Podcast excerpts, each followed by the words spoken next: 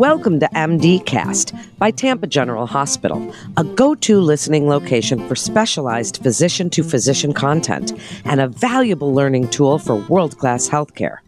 I'm Melanie Cole. Joining me today to discuss colorectal cancer is Dr. Carolina Martinez. She's an assistant professor of surgery at the University of South Florida College of Medicine in colon and rectal surgery division. Dr. Martinez, it's a pleasure to have you with us today. Tell us a little bit about the incidence of colorectal cancer. What are you seeing in the trends? So, colorectal cancer is actually the third most commonly diagnosed cancer in males and the second most common cancer diagnosed in females. It's also the second most common cause of cancer death in the United States. We see approximately 153,000 new cases of colorectal cancer in the United States every year, and just over 52,000 people die of colorectal cancer, which is a pretty significant number. And then if we look at the lifetime incidence of colorectal cancer for individuals who are at average risk, this is about 4%, and that incidence is about 33% higher in males than it is in females, and 20% higher in African Americans compared to white Americans. When we actually take a look at the trends, we see some good news over the last few years, and we've actually found that the trend in colorectal cancer has decreased. And we see that decrease has been about 46% when we look at the year 1985 when it was at its peak to about 2019, we see that it's been declining both in males and females. And we've been attributing this to a variety of factors, but what we think it's mainly changes in lifestyle, such as fewer individuals smoking over the last few years, increased use of NSAIDs, but also the higher number of patients who are over the age of 50 who've been undergoing screening colonoscopies. We see this as especially true in the late 2000s after Medicare had expanded its coverage to all its beneficiaries. The use of colonoscopy screening essentially tripled from 20% in the year 2000 to about 61% in 2018 for individuals who are 50 years and older. But one trend that has uh, actually been concerning for us over the last several years is the increased incidence of colorectal cancer in younger patients. So we've seen that from about 2011 through 2019, the rate has increased by 1.9% per year in individuals who are younger than 50 years of age. And this is especially true for rectal cancer as opposed to colon cancer. And we're not exactly sure why this incidence has increased in the younger population, but we think it could be multifactorial, maybe related to environmental factors or a change in reduction in dietary quality. So interesting. And thank you for that, Dr. Martinez. And we'll get into colonoscopy and screening guidelines, especially for that younger population. But tell us some of the risk factors for development of colorectal cancer. And while you're doing that, please discuss the role of genetics and family history in this risk and how it impacts our screening recommendations. Absolutely.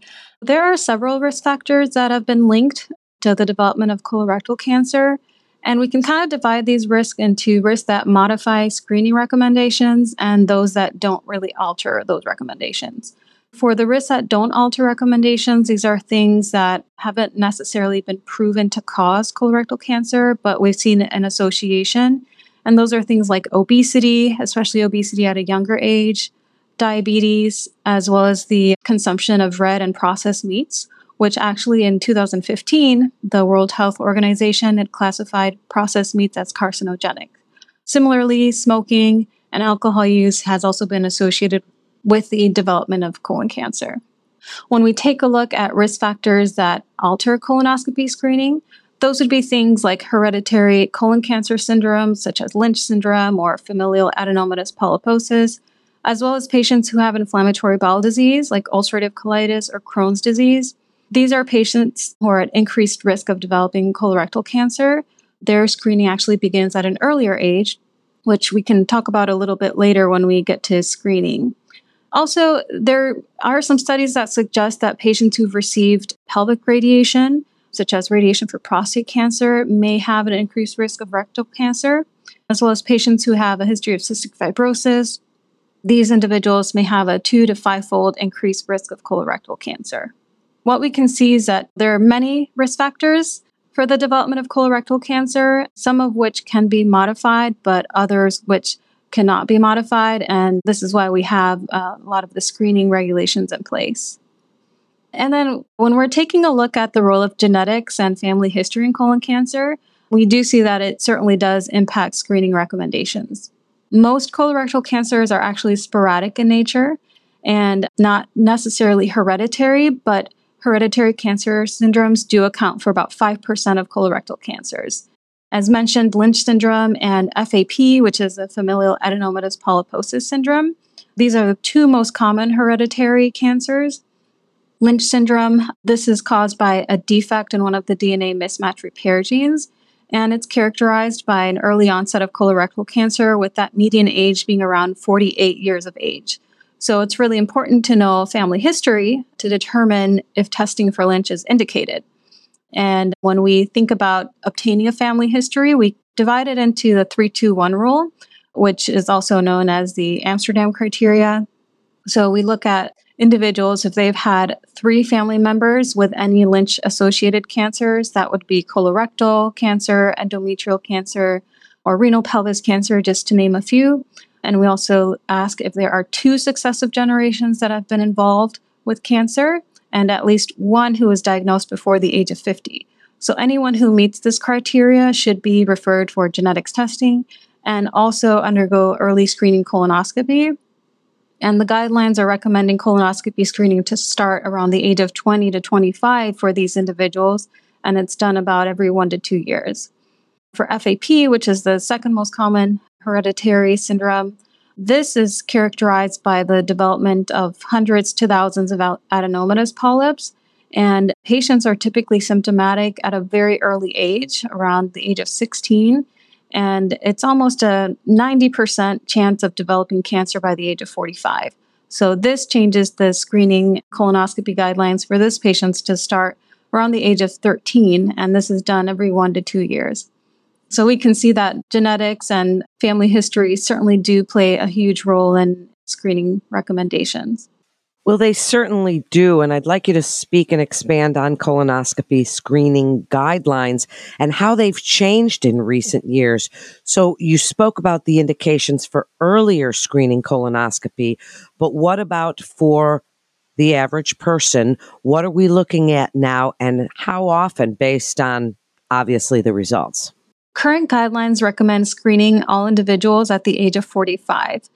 In 2021, the U.S. Preventative Services Task Force changed the screening age from 50 to 45 in average risk individuals.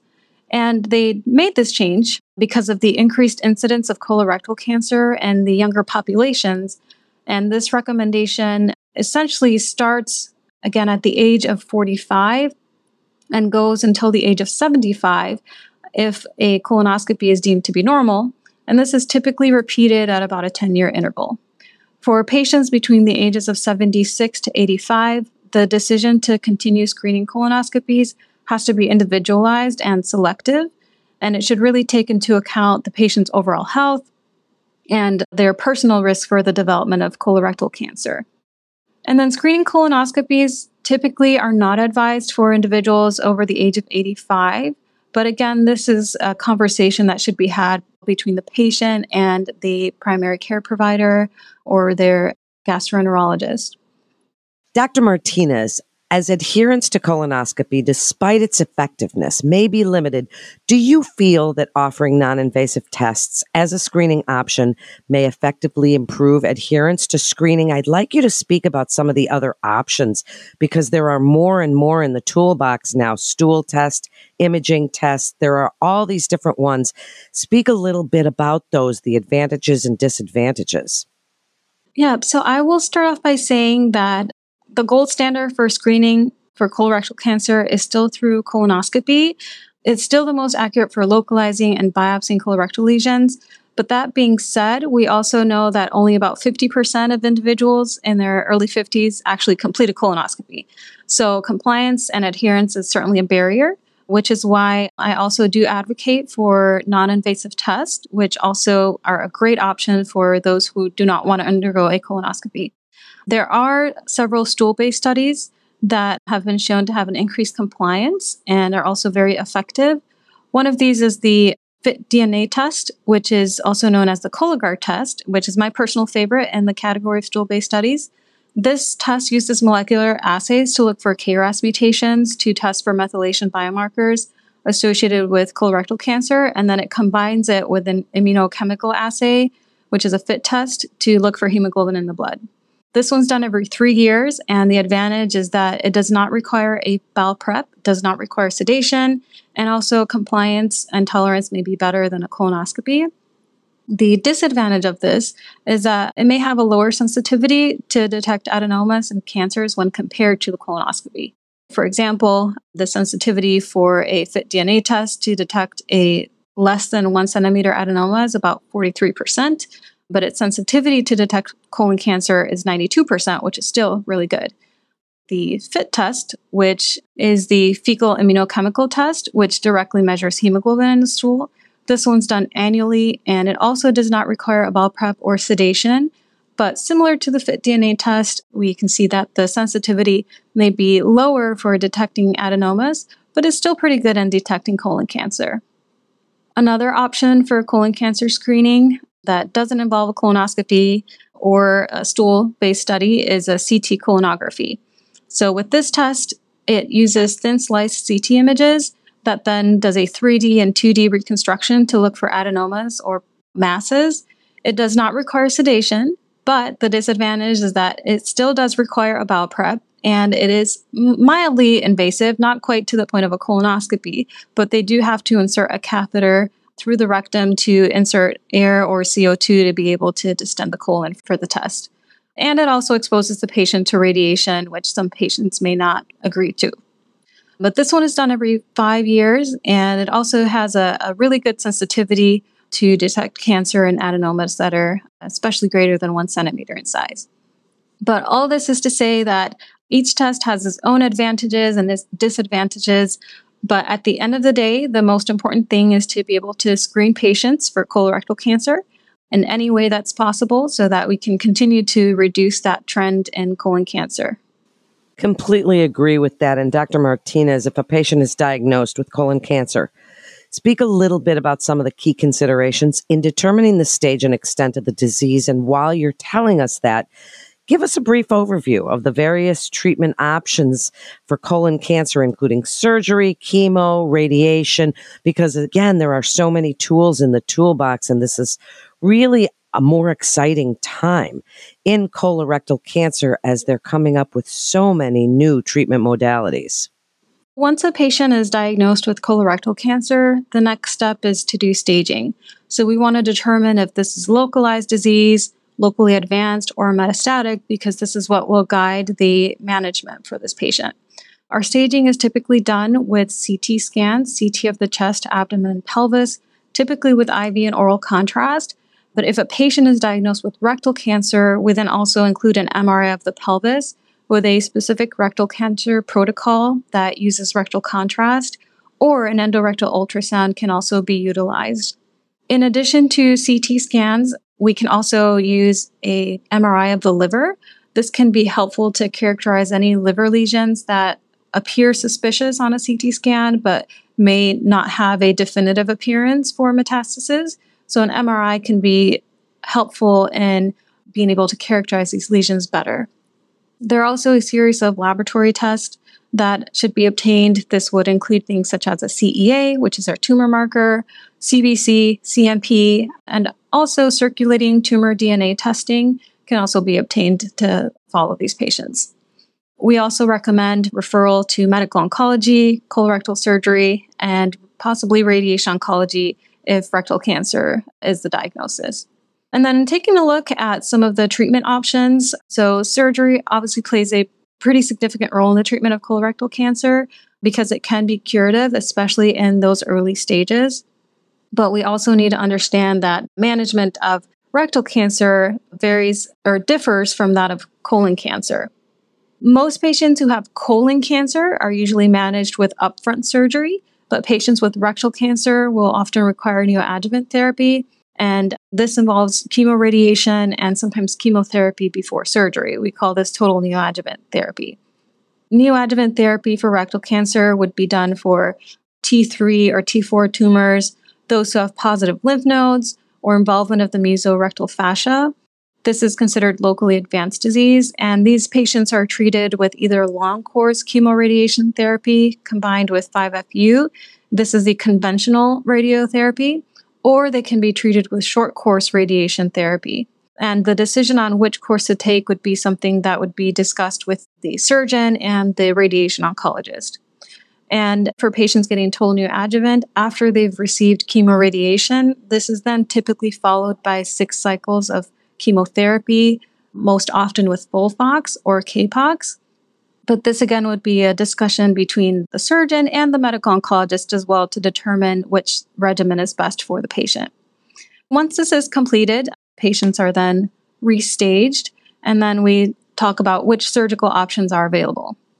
In 2020, the NCCN guidelines had stated that patients who had achieved a complete clinical response to rectal cancer treatment, meaning that they did not have any evidence of residual tumor on digital rectal exam or MRI or sigmoidoscopy, these patients may be candidates for a non operative approach with intent surveillance which is new for the last few years. But this is only recommended at institutions who have an experienced multidisciplinary team. Um, and this is another reason why total neoadjuvant therapy has served as a recommendation for patients who have locally advanced rectal cancer. And then switching gears and kind of looking at colon cancer, non metastatic colon cancer. As I mentioned, curative intent colectomy should be considered upfront neoadjuvant treatment does not always play a role in colon cancer, but sometimes radiation therapy can be considered in very select cases who have T4 disease, meaning it's involving adjacent organs or it's locally advanced. But most patients end up going to surgery directly. Dr. Martinez, this is so interesting, and you're giving us such comprehensive information. As we wrap up, Tell us a little bit about your tumor board and how it's helpful for this cancer and why you've mentioned the multidisciplinary team a few times briefly. Please tell us why that's so important for these patients. Yes, colorectal cancer care really does require a multidisciplinary approach. We work very closely with various specialties. This includes, you know, our wonderful medical oncologist, our radiation oncologist, as well as our gastroenterologists and pathologists and other surgeons who are also part of our meetings. And I do believe that these meetings help us facilitate patient care in a more expedited fashion. It also helps us to coordinate care and be able to come up with treatment plans for patients, especially those who are very complicated patients. And it helps us discuss research options and trials that are available, as well as alternative treatment options for patients who have advanced disease and who may not be candidates for surgery at the time, but the goal is to get them to that point. And there are actually several studies that look at the positive effects of a multidisciplinary tumor board conference. And they show that patients who are discussed in tumor boards have improved survival compared to those who are not. And that these patients who are discussed also have a more accurate diagnosis and a more complete preoperative staging. I do think that in order to be able to make progress towards continuing to fight against colorectal cancer, it has to be a team effort. And there is tremendous value in being able to incorporate our tumor boards in the care of these patients. Thank you so much, Dr. Martinez. What an informative episode this was. Thank you again for joining us and sharing your incredible expertise. And thank you for listening to MDcast by Tampa General Hospital, which is available on all major streaming services for free. To collect your CME, please click on the link in the description. For other CME opportunities, including live webinars, on demand videos, and local events offered to you by Tampa General Hospital, please visit cme.tgh.org. I'm Melanie Cole. Thank you so much for joining us today.